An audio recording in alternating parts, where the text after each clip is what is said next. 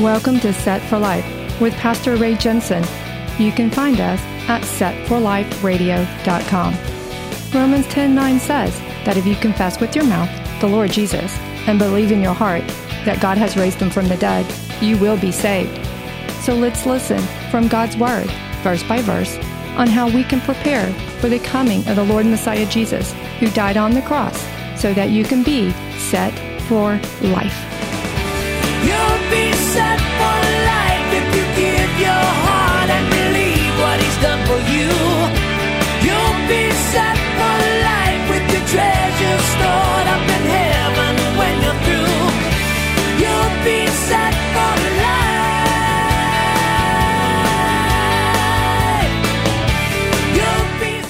ever get disappointed in people that won't give it all they've got? I mean, when you give them a task to do, they just kind of go at it halfway. Their heart is halfway in it. They have no drive. They're they're just not there. We're going to see some of that today in 2 Kings 13, the promise of victory. In the 23rd year of Joash, the son of Ahaziah, king of Judah, Jehoiahaz, the son of Jehu, became king over Israel and Samaria and reigned 17 years. He did evil in the sight of the Lord and followed the sins of Jeroboam, the son of Nebat, who had made Israel sin. He did not depart from them. Then the anger of the Lord was aroused against Israel, and he delivered them into the hand of Hazael, king of Syria, and into the hand of Ben Hadad, the son of Hazael, all their days. You know, if there's one thing we can understand from all of our studies from 1 Kings and 2 Kings, it's that once sin is allowed to take root, it is very, very hard to dig it back out again. We were told about Jeroboam here. So, Jeroboam, I got to looking into it. He lived at about 910 BC, and Jehoiahaz lived around 609 BC. And so, since Jehoiahaz followed the sin of Jeroboam, what this means is that this sin mess that Jeroboam had started, it was still plaguing Israel 300 years later. This is hard to dig out. So Jehoiahaz, he committed the sins of Jeroboam because he learned it from his father, King Jehu. Now, wait a minute, Ray. I thought King Jehu was the guy that was sent by God to take out all those other kings for pushing Baal worship. Well, he was. But then Jehu ended up pushing the belief system of Jeroboam. It says so in 2 Kings 10:29. It says, "However, Jehu did not turn away from the sins of Jeroboam, the son of Nebat, who had made Israel sin, that is, from the golden calves that were at Bethel and Dan. So we went from Baal worship to golden calf worship, which is what the Israelites did when they first got out of Egypt. And that severely made God pretty mad with them. And so now, under King Jehoiahaz, the Egyptian golden calf worship is right back in Israel all over again it says the Lord was angry against Israel. And so what did God do? He moved an enemy in to attack them and hold Israel down for this sin that they did. 2 Kings 13 and 4.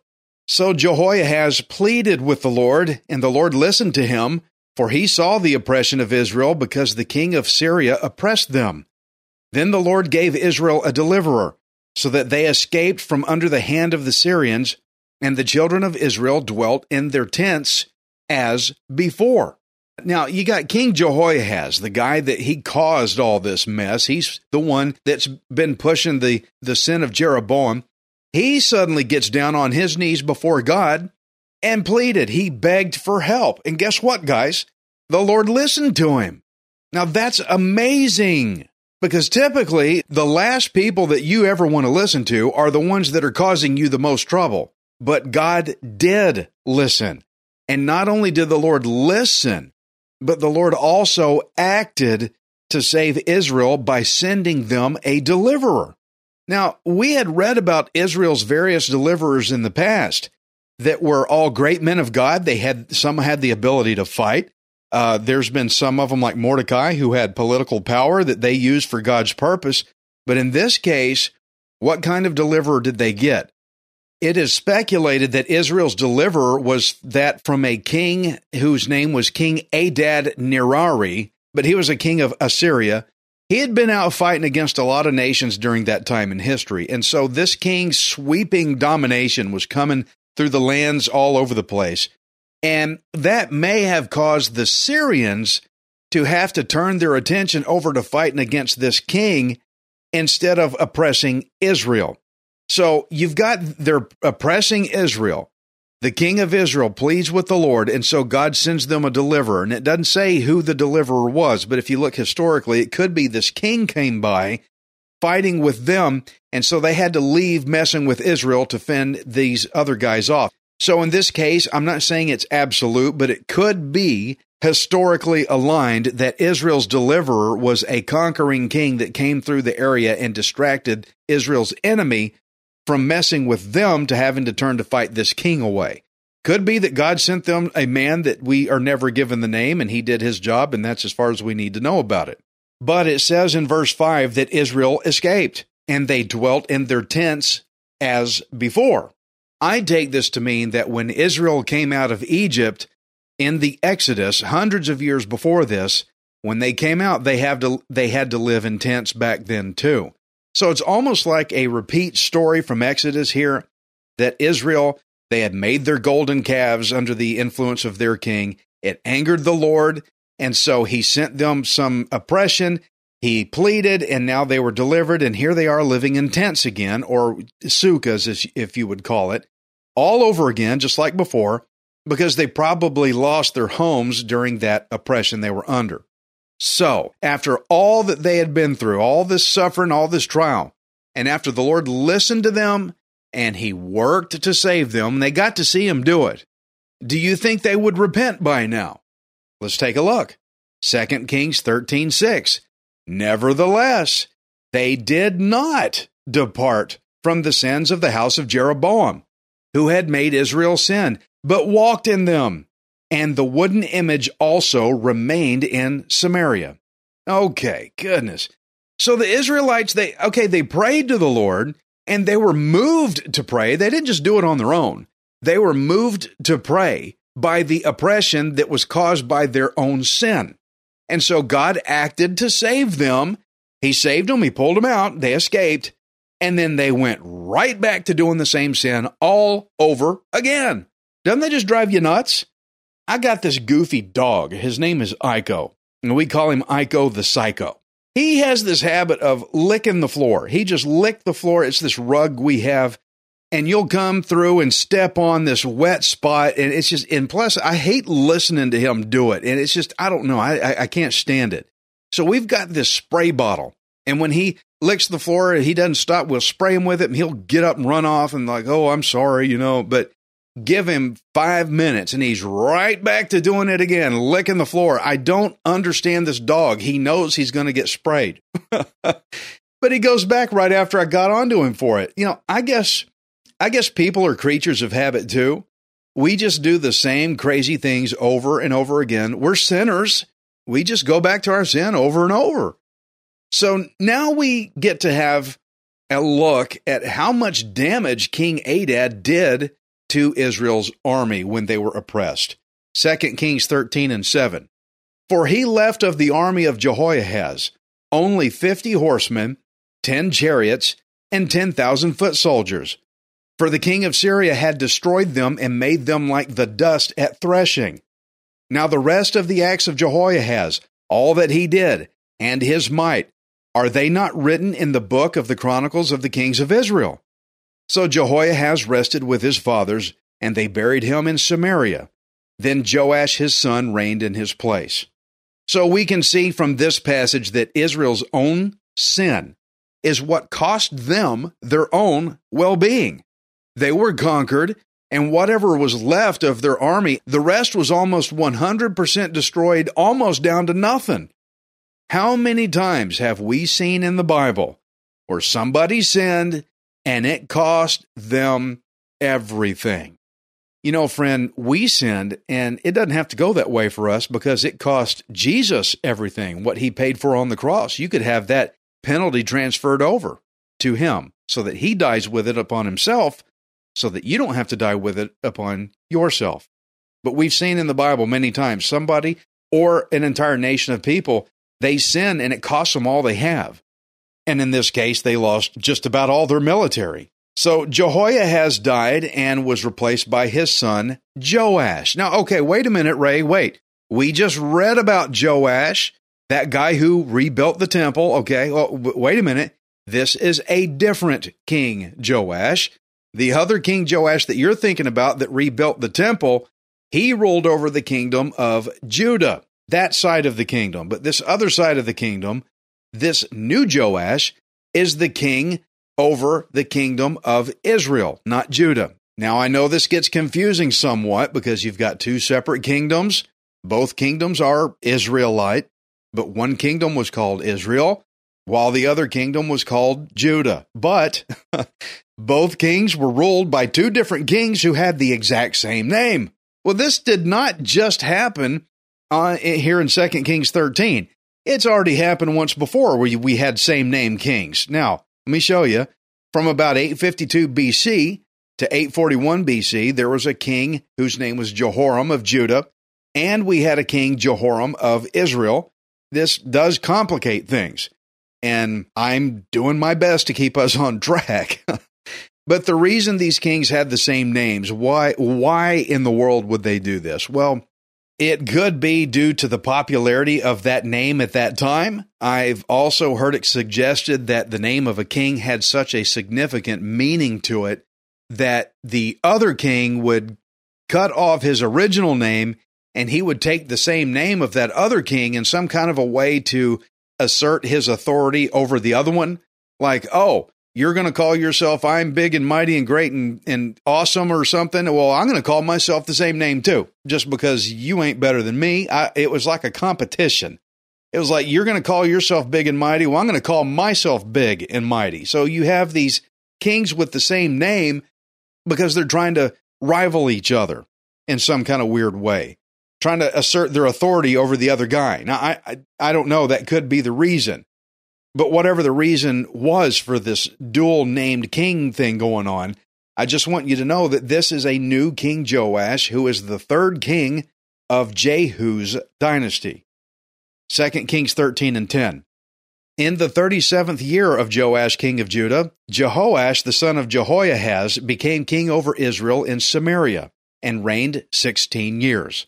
And he did evil in the sight of the Lord he did not depart from all the sins of Jeroboam, the son of Nebat, who made Israel sin, but walked in them. Now, the rest of the acts of Joash, all that he did, and his might with which he fought against Amaziah, the king of Judah, are they not written in the book of the Chronicles of the Kings of Israel? So Joash rested with his fathers. Then Jeroboam sat on his throne, and Joash was buried in Samaria with the kings of Israel. Okay, so you got two kings with the same name, whatever that was all about. But the Joash who ruled over Israel, he did the same evil that Jeroboam had done long time ago. In fact, did you catch it when I read it? Did you see the name of his son, the one that succeeded him and sat on his throne? What name? What did he name his son? He named him Jeroboam. So it says in verse 13 that Jeroboam, we haven't heard of the original Jeroboam, son of Nebat, for a long time, but it says Jeroboam. This is another Jeroboam. He sat on Joash's throne after he died. This is not the Jeroboam, son of Nebat. This is a new Jeroboam, son of Joash. Now, if the kings had shared names to try to assert authority over each other, or if they shared names because of popularity, or maybe it was for both reasons, I don't know then why do you think this new king was named Jeroboam? Probably because golden calf worship had become so popular again, and so they wanted to assert that authority, golden calf worship authority, over Israel by naming the king Jeroboam after the guy that issued it all in. In fact, I discovered that Joash reigned for a total of 16 years but he only ruled by himself for the first five years, which means the last 11 years of his reign, he had established what's called a co regency. A co regency is where a kingdom is ruled by more than one person. You've got two kings, over a kingdom. That's called a co regency. Jeroboam was the son of Joash, but he was also for 11 years, he was a co regent with Joash, where they reigned together at the same time until Joash died. So you can see how they started to implement together, implemented this demonic worship very deeply into the Israelite culture as the very leadership policy of their rule. That was their drive. It was their leadership policy to do this. But you see how much trouble it caused them. It says in verse 12 that Joash fought against Amaziah. Who is that? Amaziah is the son of Joash, king of Judah. So you've got these two different kingdoms. They were they were basically guys, they were just fighting each other all the time. Always had something to fight about, no matter what was going on. And friends, here's why. As long as they served false gods, they never had any peace. I want you to consider that in your own life. As long as you serve false gods, you can never have any real peace. If you are lacking peace in your life, and you look at this world, at this nation, it's all a big mess. Nobody has any peace. Why do you think that is? They're serving false gods. Well, what false god might that be? Well, I'll tell you, one of them is money. I've got to have more money. Money's going to fix all my problems. I'm not going to pray to God for it. I need more money. Or government, more government. That's a big religion going on today. Our government's going to get us out of this mess if we could just get that other guy out of office and then you're fighting again, just like both kingdoms were the Republicans, Democrats, and this party fighting with that party, and they never have any peace because they're serving false gods. Serving false gods will never let you have any peace. And the war that's caused by them it wears people down, it hurts, it damages, it uh, causes lots of trouble, lots of problems. I know you don't need more problems than you already have, but that's what false God worship will do. Whether you want it or not, you're going to get it. And that's what the Israelites got. That's what they got as a result of walking in the ways of Jeroboam. And they implemented it as policy, just like the world is doing today. They're implementing what God's word says is sin as policy. If you look at uh, voting for a president of the United States, there are party outlines that determine what they will support and not support. And it has to do with sinful things, things that God's word says this is sin. We have it in our presidential outlines of how we vote for them based on what sinful thing they uphold that God's word says don't mess with. Okay, so don't just point at Israel and say, How could y'all implement that as policy? We're doing it today, friends. It's going on right now. And it causes a big mess. 2 Kings 13 14, the death of Elisha. Elisha had become sick with the illness of which he would die. Then Joash, the king of Israel, came down to him and wept over his face and said, Oh, my father, my father, the chariots of Israel and their horsemen. So, okay, we haven't heard about Elisha for some time now, but now here he is back in the story. And even though Joash had walked in the ways of Jeroboam, causing this trouble, still he came to visit Elisha simply out of respect for him. Now, being that Joash wept over Elisha, it shows us that Joash had some level of reverence for the Lord. But I think a lot of his crying came from the fact that Joash knew that once Elisha died, then all the trouble he was dealing with would suddenly mean more trouble for Israel ahead of them that he would have to contend with by himself, but without Elisha being around to help him anymore. But Joash called Elisha my father, is what he called him, which means he regarded Elisha as being greater than himself. And when he said the chariots of Israel and their horsemen, what he meant by that, Joash was recognizing that the armies of heaven were behind Elisha, who were the real defense for Israel, not the armies that he, the king himself commanded, but the heavenly armies were the real defense for Israel. Now, if you recall back in time, Elisha said the same thing about Elijah when Elijah was dying. He said the same thing that the king said over Elisha. It's in 2 Kings 2, verse 12. He said, My father, my father, the chariot of Israel and its horsemen. So you got to consider Elisha. Remember, he was shown the chariots of fire, So he knew that God was Israel's real defense. So now, here in chapter 13, we get to see that King Joash somewhat understood this also. Joash had a little faith, even though he was pushing the sins of Jeroboam. He had a little faith in him, and he had a little faith in the Lord, some. And I think that Elisha cued in on this because when he called him that, oh, my father, my father, chariot of Israel and its horsemen, Elisha jumped in on him, and which is why he says next in 2 Kings 13 15. And Elisha said to him, Take a bow and some arrows. So he took himself a bow and some arrows. Then he said to the king of Israel, Put your hand on the bow. So he put his hand on it. And Elisha put his hands on the king's hands. And he said, Open the east window. And he opened it. Then Elisha said, Shoot. And he shot. And he said, The arrow of the Lord's deliverance, and the arrow of deliverance from Syria. For you must strike the Syrians at Aphek till you have destroyed them.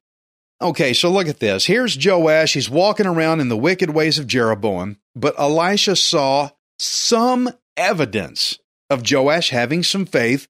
So Elisha took this moment as an opportunity. He told him to pick up a bow and an arrow, which are symbols of strength. It's the symbols of military, it's symbols of fighting.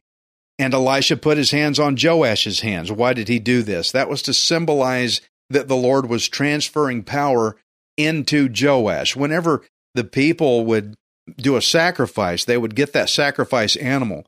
What they would do is the priest would come, he would lay his hand on that animal's head to identify with it so that the transference of sin, so to speak, would happen symbolically.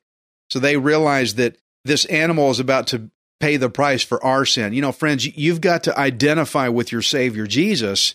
You may not be able to touch him in a physical manner, but you need to be in touch with him spiritually and identify that he paid the price for you to die in your place so that you could be saved.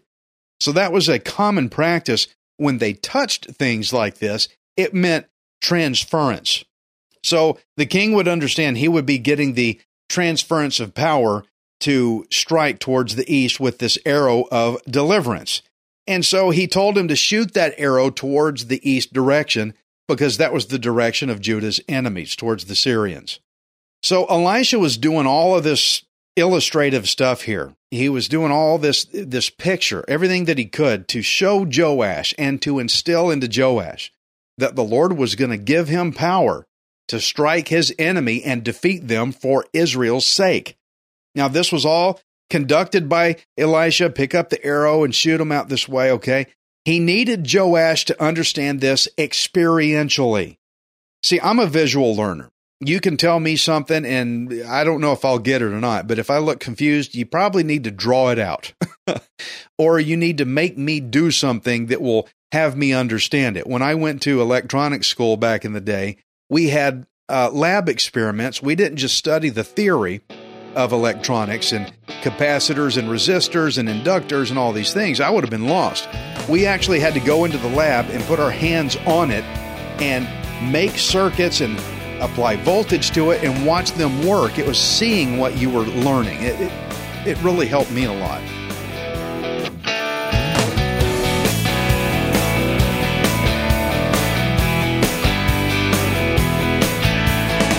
Thank you for listening to Set for Life.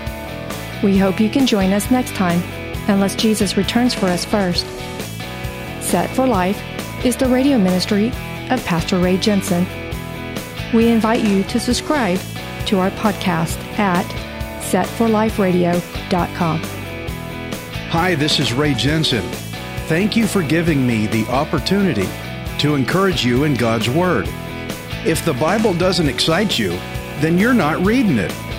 I want you to remember that you are not worthless, you are priceless. Messiah Jesus died on the cross to redeem you so that you can be set for life. You'll be set for life. You'll have all you need. Just receive with a willing heart. You'll be set for life. You'll be on your way any day you decide to start.